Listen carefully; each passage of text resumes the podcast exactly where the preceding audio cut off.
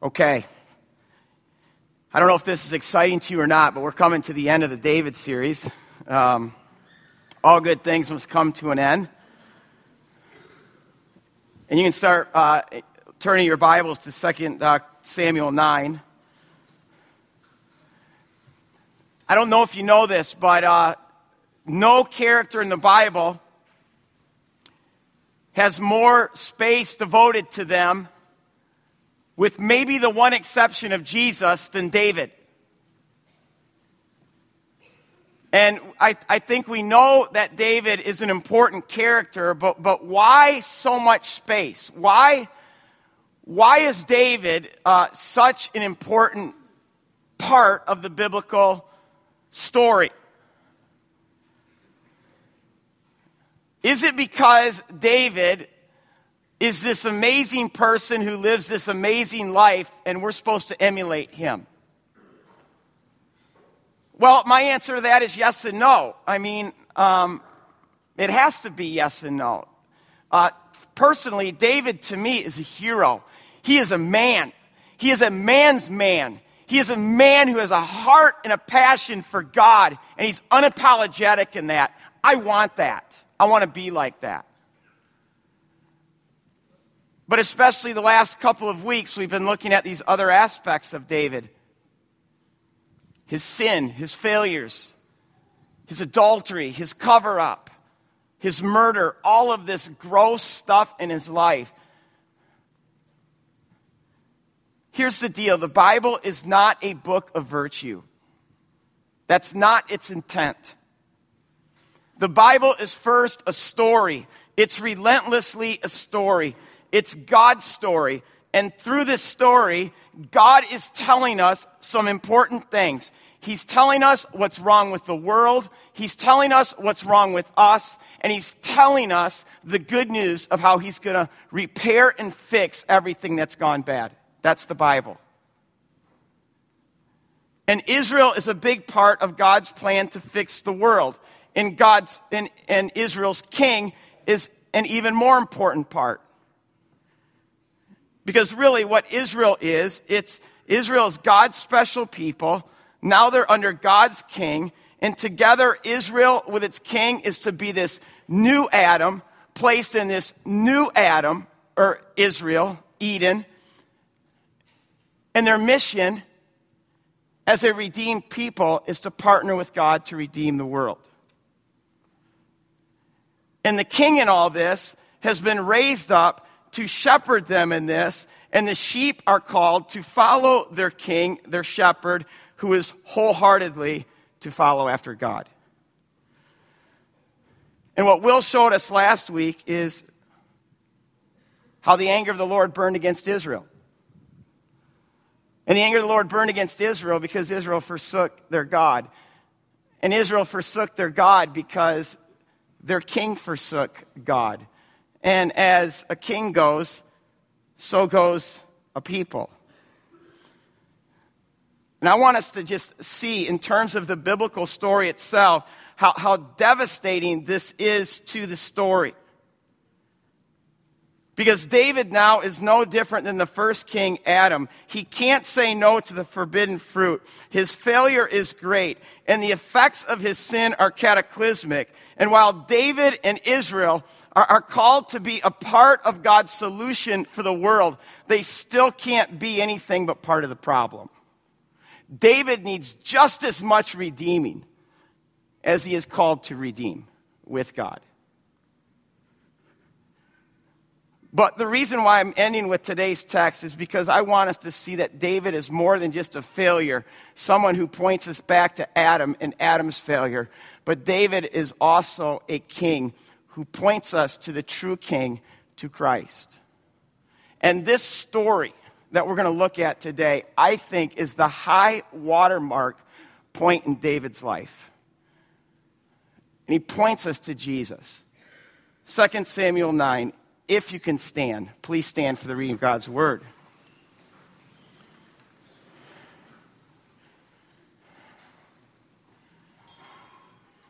David asked, Is there anyone still left in the house of Saul?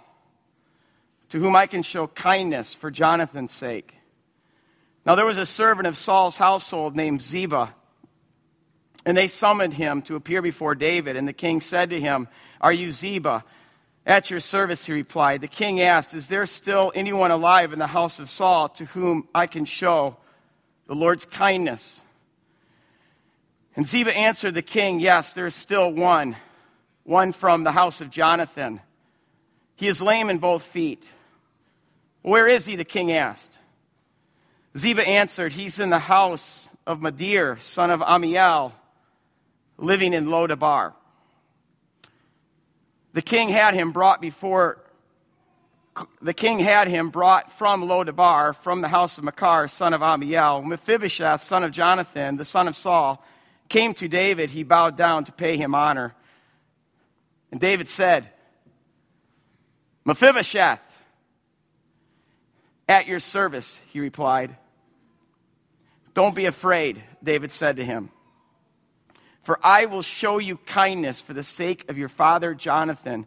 I will restore to you all the land that belonged to your grandfather Saul, and you will always eat at, at my table.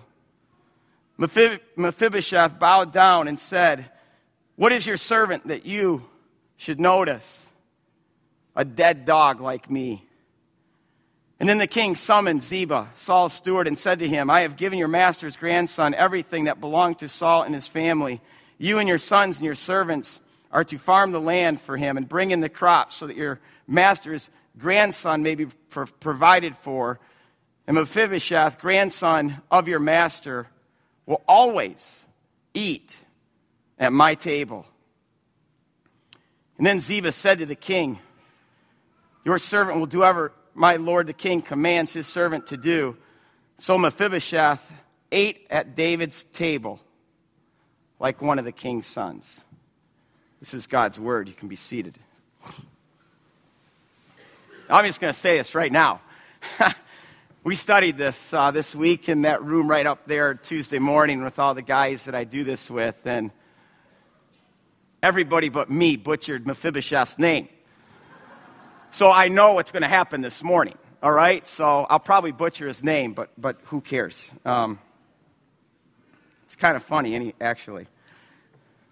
So here's the context. David, of course, we know, is, is now the king. He's at rest with all of his enemies. In fact, he's just experienced this, this undeserved kindness from God, where, where God promises to David a dynasty, a son, a king, a Messiah whose kingdom will be forever. And now it's in this context in which the Lord has shown kindness to David. David says, Who can I show kindness to? Now, this, this word in, in verse 1, where David says, Is there anyone in Saul's house who I can show kindness to? Anyone have a guess at what word that this is in Hebrew? We've been learning this word. Hesed. I have a ring on my finger that has the Hebrew word hesed on it. Because it's such a beautiful word. It's, it's a word that we really can't translate into English with, with one English word.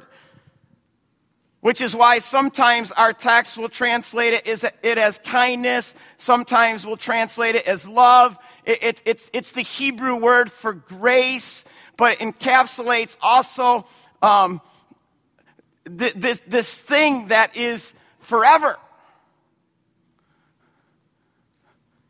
In fact, if I could come up with, with, with a definition, my, my definition for Hesed would be it's this unending, undeserved, unmerited, unconditional, unfailing love. And that is the thing our hearts all long for. I think one of the best examples of, of, of this love is actually in the story of Ruth. Uh, Ruth is the daughter in law to Naomi, and they both lose their husbands. Ruth is a Moabite woman, and Naomi is from the tribe of Judah, and she's going to go back to Israel. And uh, Ruth just clings to her. And she clings to her. And, and, and Naomi says, No, you, you need to go back to your people. I need to go back to my people. And, and then Ruth says this to Naomi. She says, Don't urge me to leave you or to turn back from you. Where you go, I will go, and where you stay, I will stay, and your people will be my people, and your God will be my God, and when you die, I will die, and I will be buried with you. May the Lord deal with me, be it ever so severely, if even death separates me from you. That's Hesed. It's this I will not let you go kind of love. I don't care if you've hurt me. I don't care um, what, whatever situation comes about, I am bound to you.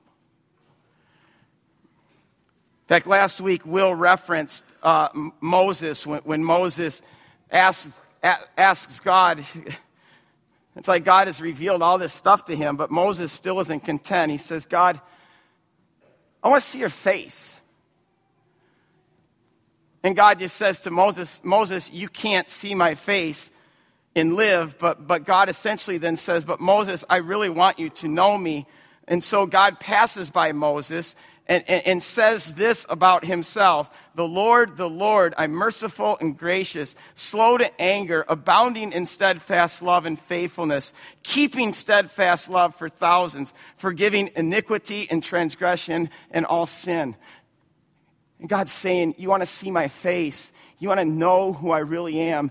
This is who I am, Moses. And this whole thing is a chiasm where on, on, on, both sides of it, God is making statements about himself. And as you move into the center, into the very center is, is this word faithful. Moses, I will be faithful to you. And then on both sides of that faithfulness is the word hesed. I'm abounding in Hesed, and I will keep Hesed to you for a thousand generations. God saying to Moses, This is my heart. In fact, if you remember the whole golden calf scenario where, where God just uh, has taken Israel to be his bride, I mean, they're not even on the honeymoon, and they're, they're already playing the whore with, with, with, a, with another God. So God says to Moses, Moses, please let me leave this people. But here's the deal God can't leave them. And the reason he can't leave them is because of his character, because this heart that's full of Hesed he's bound to them at all costs. Which is why every time Israel sins, Moses makes his appeal to this character quality of God. God, according to your, to your Hesed, your unending, undeserved, unconditional grace and love. And we learned a couple of weeks ago when David finally is convicted of all his great sin. In Psalm 51, this is where David goes. This is where he makes his appeal. God, according to your Hesed, the only appeal I have in this situation is to appeal to your character, to your heart, a heart that is bound to my heart, irrespective of who I am. You can't let me go, God.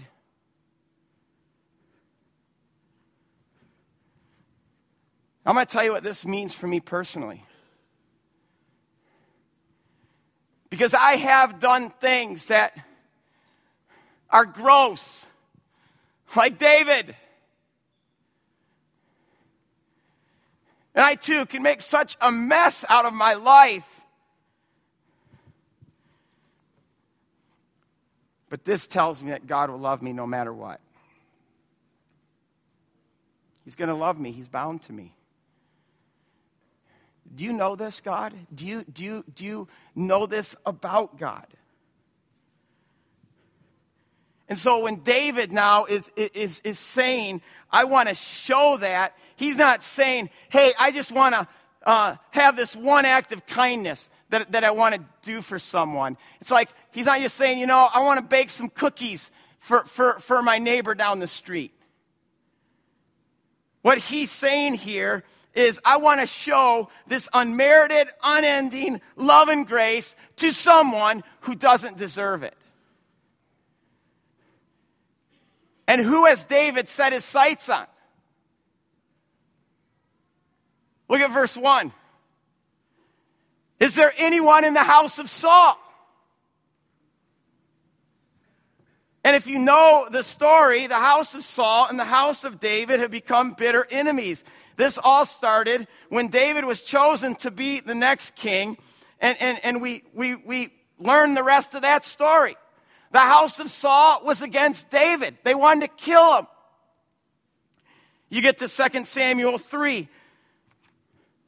And 2 Samuel 3 begins this way The war between the house of Saul and the house of David lasted a long time, but David now grew stronger and stronger, while the house of Saul grew weaker and weaker.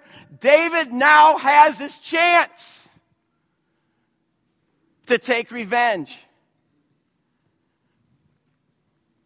And, something that we need to know in the ancient world that when one family dynasty is replaced with another family dynasty, they would literally then exterminate every family member because even if there's a remaining third cousin who somehow uh, isn't put to death, that third cousin one day could become a threat.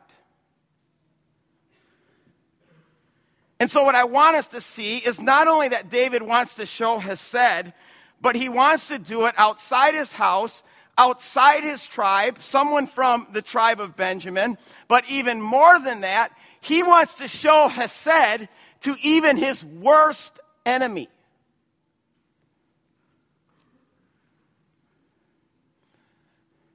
And now we're stepping into the thing that so defines the heart of God and differentiates God's people from the rest of the world. Jesus himself said it best. He said, You heard how it said. Love your neighbor, love the people who are like you, but hate your enemy. Uh uh-uh, uh not with me. I say to you, you love your enemy. You bless those who mistreat you. You pray for those who have hurt you.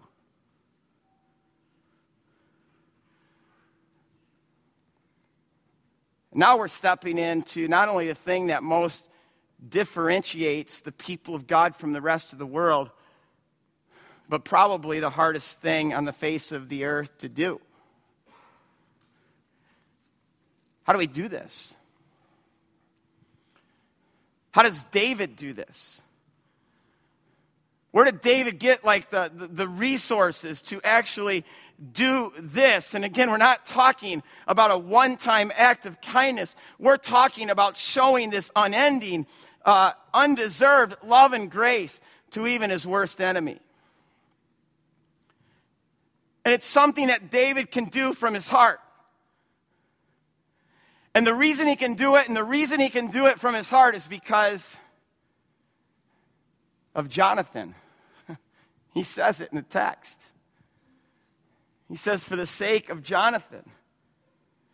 And Jonathan, if you remember, is Saul's firstborn son, which made Jonathan the prince. He, he's next in line to be the king. So when God rejects Saul as the king and anoints David in his place, Jonathan is really the one who is replaced by God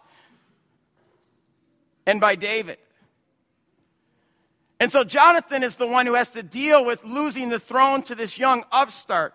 And so if anyone has a reason to show contempt to David, it's Jonathan. And yet, as his very uh, father, uh, Saul, is seeking to kill David, Jonathan goes out and seeks to show David Hesed, kindness, mercy. To, to, to love David with his own life, to be bound to David as this faithful friend at all costs. In fact, there's this beautiful scene when Jonathan hands over his robe and his sword to David. These are things that would represent Jonathan's princely status. And when he gives these things over to David, he's telling David, I'm giving up the throne to you for the sake of our friendship. And then after that, they swear Hesed to each other. It, it's this love that's going to bind them together forever. All because Jonathan sought to show Hesed to his worst enemy.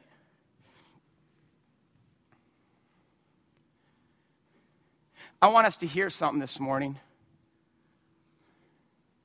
Loving our enemies is not an option for a Christ follower. We don't get to be like other religions. We don't get to be like the rest of the world where we just love people who are like us. Because our calling is to become like God, to have these hearts that are full of Hesed, lives that are full of Hesed. Because not only is, is this the way we're going to show the heart of God to the world, but Hesed is central to how God is redeeming and healing the world.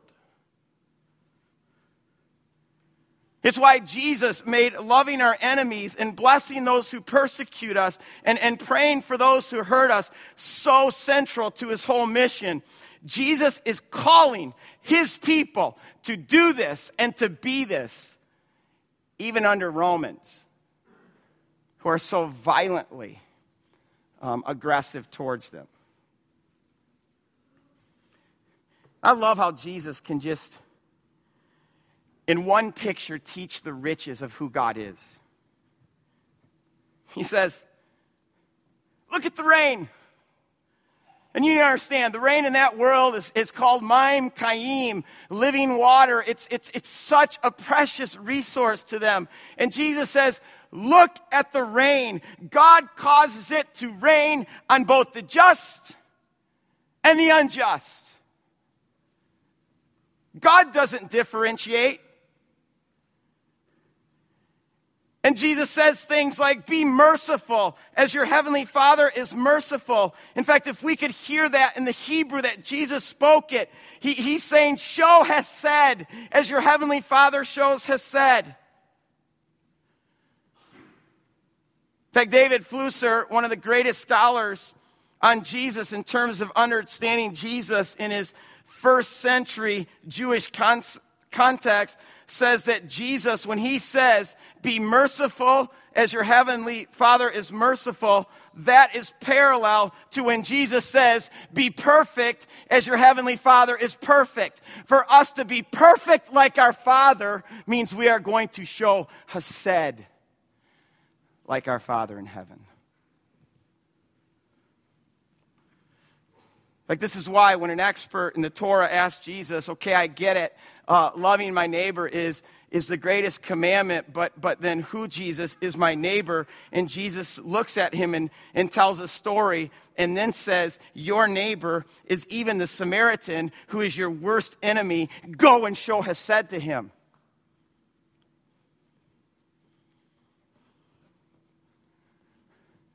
Who's your worst enemy right now?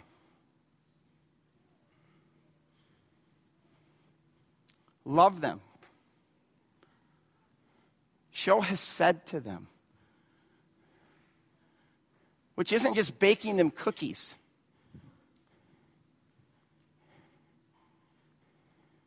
It's showing this unending, unconditional, unfailing, undeserved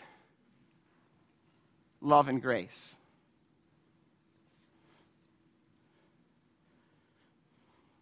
I love how David says this for, for, for Jonathan's sake. I mean, the Hesed that Jonathan showed David is a huge reason why David is able to love the house of Saul. And, and now in our story, we see how all of this comes full circle because in verse 3, David says, Is there anybody in the house of Saul? And they answer in verse 3, they said, Yes, there's one person remaining from Saul's house. He happens to be a son of Jonathan, but he's a cripple. His name is Mephibosheth. Now, here's what we know from other texts in the Bible about Mephibosheth. Yes, Mephibosheth is the son of Jonathan, so he's also the grandson of Saul. He then grew up in a palace as a prince. But we also know from another text that when he was five years old, Mephibosheth lost everything. Because on one tragic day, not only did his dad, Jonathan, die, and his grandpa, Saul, die, but the nurse, in her haste to leave the home, dropped him to the ground, and he became a cripple. And as this orphan, then, he goes into hiding from the new king to a place called Lodabar. And if you want to know what Lodabar means, Lodabar means a wasteland, a barren wasteland. In fact, if you want to know what Mephibosheth means, because I think Mephibosheth on this day, when he's five years old and this tragedy happens to him, he changes his name to Mephibosheth. Means shame. So here you have shame living in a barren wasteland. And now it's decades later. Maybe he's in his 20s now. He gets a knock on his door. The king wants to see you. He can't run. He can't hide. He's lame. He's carried into David's presence. Our text today says he bows before the king. In Hebrew, the word for bow means he literally flailed himself to the ground. He's lame. David says, Mephibosheth, I promise you, in that one moment, Mephibosheth is thinking to himself, I'm a dead man. But David then says, Do not be afraid, because I will surely show you Hesed, kindness for the sake of your dad Jonathan. I will restore your life. I'm going to give you back everything you lost, and even more than that. You're going to sit at my table. That is a phrase that means in that world, you will be my son. In that one moment where, where, where Mephibosheth thinks he's going to lose everything, he gets his whole life back. No longer is he an orphan living in wasteland. Uh, he is a son to the king. Have you experienced this in your life?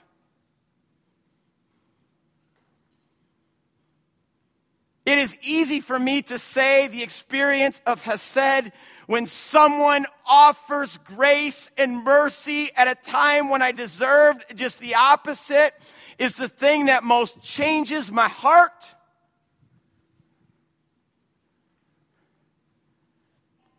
Hesed is the thing that, that, that changes a heart, it changes a life, it changes a marriage, it changes a family, it changes a church, it changes a neighborhood, it changes a city, it changes a country, it changes the world.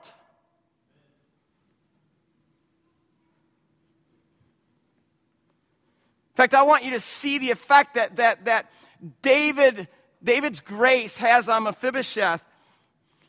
Now let's fast forward another couple of decades from this time where he flails himself before his feet and goes from orphan to son to the king.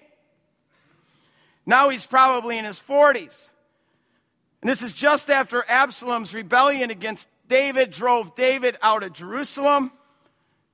Mephibosheth desperately wanted to go with his king David, but one of his, his administrators, Ziba, who's placed in charge of Mephibosheth. He deserts him. He leaves him behind for Absalom. In fact, Ziba lies to David and says Mephibosheth actually conspired with Absalom because Ziba wants the estate. So when David finally puts this fire out and returns to Jerusalem, David now is to confront those who aren't loyal to him. And one of these guys is Mephibosheth. And in 2 Samuel 29,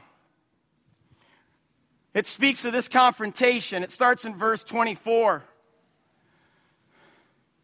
Love to hear those pages turning like that. Love it. Mephibosheth, Saul's grandson, also went down to meet the king. I love this. He had not taken care of his feet or trimmed his mustache or washed his clothes from the day the king left until the day he returned safely. He is in mourning. And when he came from Jerusalem to meet the king, the king asked him, Why did you not go with me, Mephibosheth? And Mephibosheth said, My lord the king, Ziba, my servant, betrayed me and has slandered me to, to the Lord my king. And then Mephibosheth says this My lord the king is like an angel of God. Do whatever you wish to be now, even if that means you need to put me to death. All my father's house deserved nothing but death from my lord the king, but you made your servant a son at your table. So, what right do I have to make any more appeals to the king? What right do I have to do so? And the king said to him, Why say any more? I order you and Ziba to divide the land. And listen to Mephibosheth's response. Mephibosheth said to David, Let Ziba take everything now that my Lord the King has returned home safely.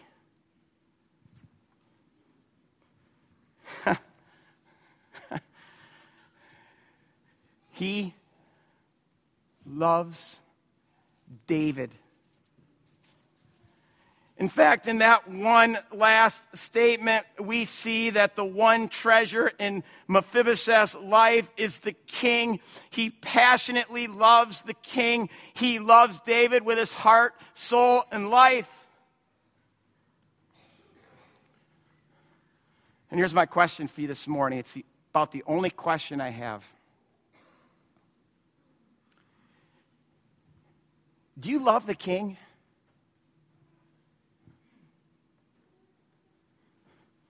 Because I think you can tell now from this story how David is pointing us to the one true King, Jesus. How this, how this one story beautiful, beautifully tells the whole story of the Bible.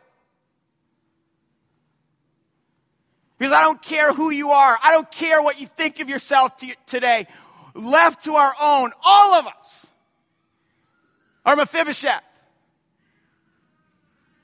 We've all lost our princely status. We've all been orphaned to Lo-debar. We all know shame and still worth. We all know, no, we don't all know, but we should all know that we are all incapable of fixing our broken life, of repairing it and restoring it.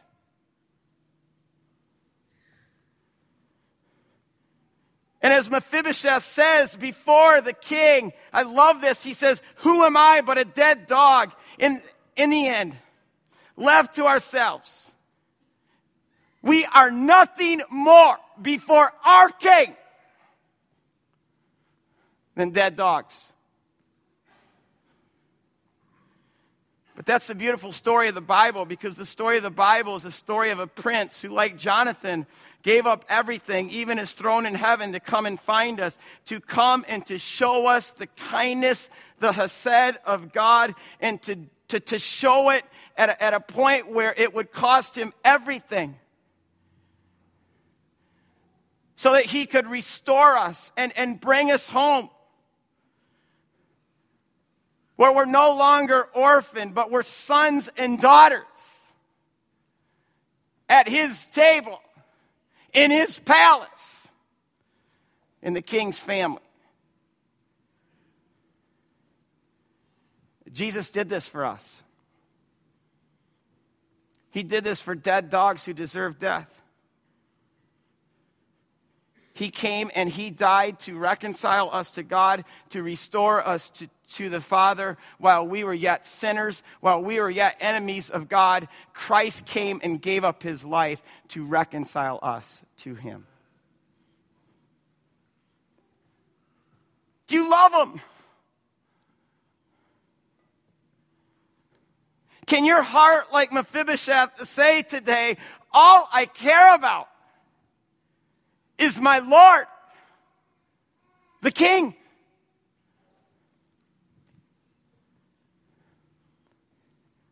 See, for our hearts to say this, not our mouths, not our mouths, not even just our brains, but for our hearts to say this, two massive realities must flood our soul.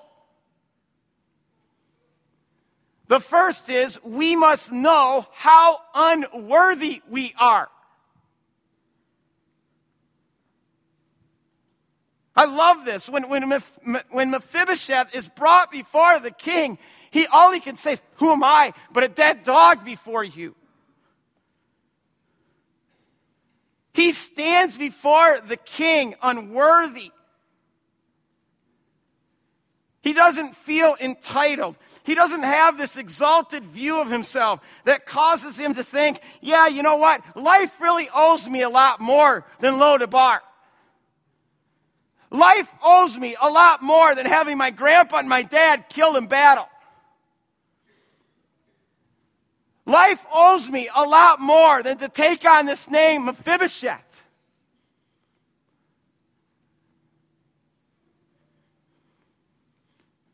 We become so entitled, and, and, and this just spills over in our relationship with God. It, it's, it's disgusting to my own soul how I think sometimes, how much I'm owed. Sometimes I got to preach Derek Tages to my heart. In the words of Derek Tages, you aren't owed anything. And if you want to know what kills this passionate love for the king, it's this sense that we deserve something, that we deserve a better life, that we deserve a good job, that we deserve a better marriage, that we deserve to not get cancer. This is the kind of stuff that makes us all into spiritual weaklings and kills our passion for the living God. In fact, one of the great dangers of being spiritual or being religious is it causes us to slip into uh, having this exalted view, our, view of ourselves, where we forget how unworthy we are, we start to just think, I'm worthy. I'm worthy. I'm good. I pray. I do all this stuff for God. And that just makes me mindful of, of that story when Jesus is having this meal with this Pharisee, and, and this whore comes in and interrupts the whole meal and starts washing Jesus' feet and kissing Jesus' feet with, with, with, her, with her tears. And this Pharisee, in his exalted view of himself, he, he had disdain for this woman and he looked down on this woman and he called her sinner. And yet Jesus just smokes him you know the story. It's like I come into your house, Simon. He actually has a name. You didn't love me. Look at her. She can't stop loving me.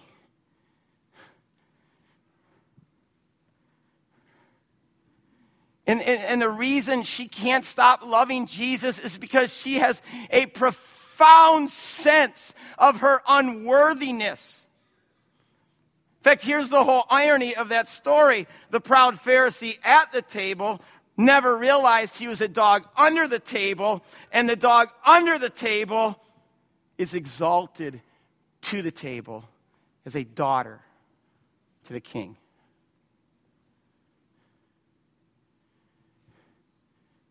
We'll never love like this woman will never love the king like Mephibosheth if we first don't realize how unworthy we are. Even David, for David to show such kindness to Mephibosheth, you need to know he was first Mephibosheth. He too was a dead dog in need of grace. And see, when we know our unworthiness, and then in that unworthiness, come to know the depth and the breadth of the love of the King,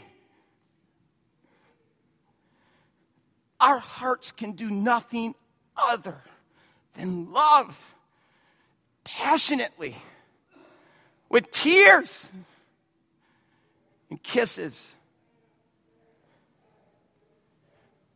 Do you know this love? Have you personally experienced the Lord's kindness?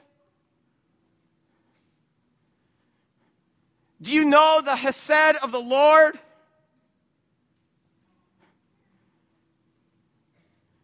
There is nothing like the feeling of feeling like Mephibosheth, where our life is in low Debar wasteland.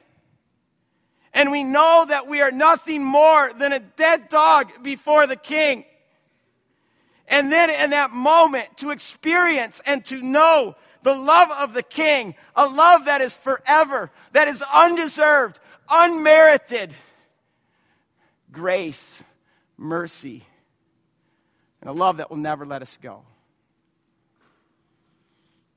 It never let you go, did it?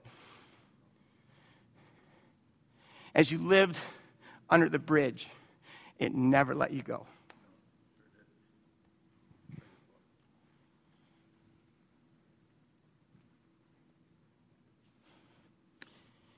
In Jesus' last recorded prayer, he says, Father, love them just as you love me. That is the king's heart for us. He doesn't want us to be orphaned. He doesn't want us to be outside his love. Our Father loves us as much as he loves his very own Son. Think about that.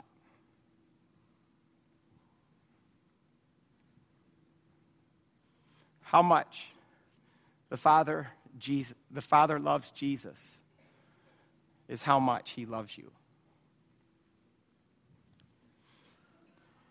And see, when, when, when, when we know this love, we live life loved. And what's crazy to me is many of us talk, talk a lot about knowing the love of God. We, we, we sing about the love of God, but we don't live life as if we're loved because we're still trying to prove ourselves. We're, we're still trying to show ourselves to be worthy. We, we still feel this need to avenge our hurts.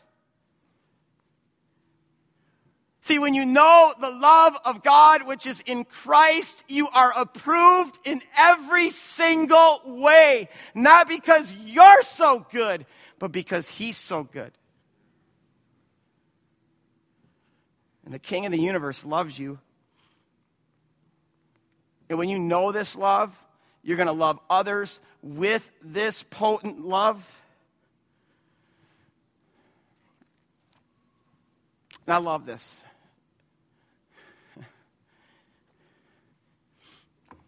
Jesus gave us a meal.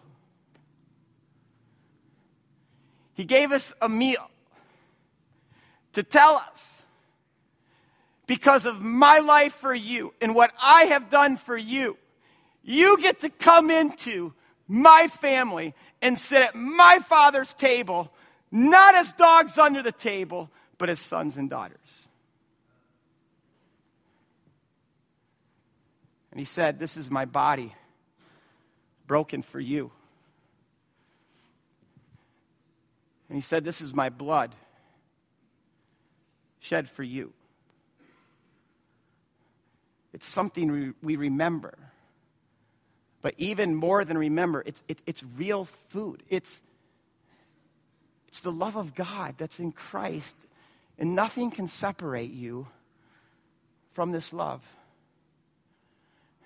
And so this morning, the table is set. I'm going to ask the servers to come forward.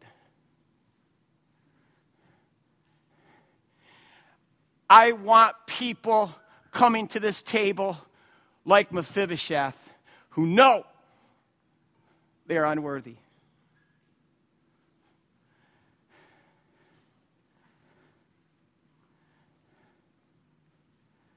And God, I want to be like the woman who, in all of her unworthiness, fell at your feet and she loved you with everything she had.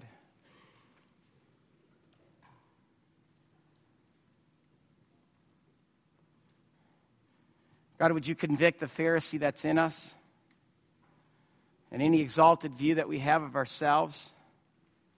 This morning, God, may we get low as we approach your table and as we eat. May this be real food to our souls. We are eating the love of God as in Jesus Christ. A love that is forever, undeserved, unmerited, unfailing, unconditional.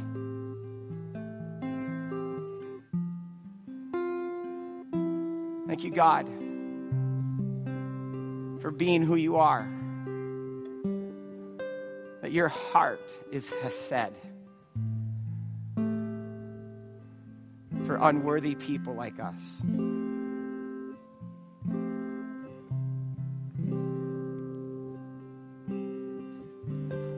So, in these moments, let's just prepare our hearts.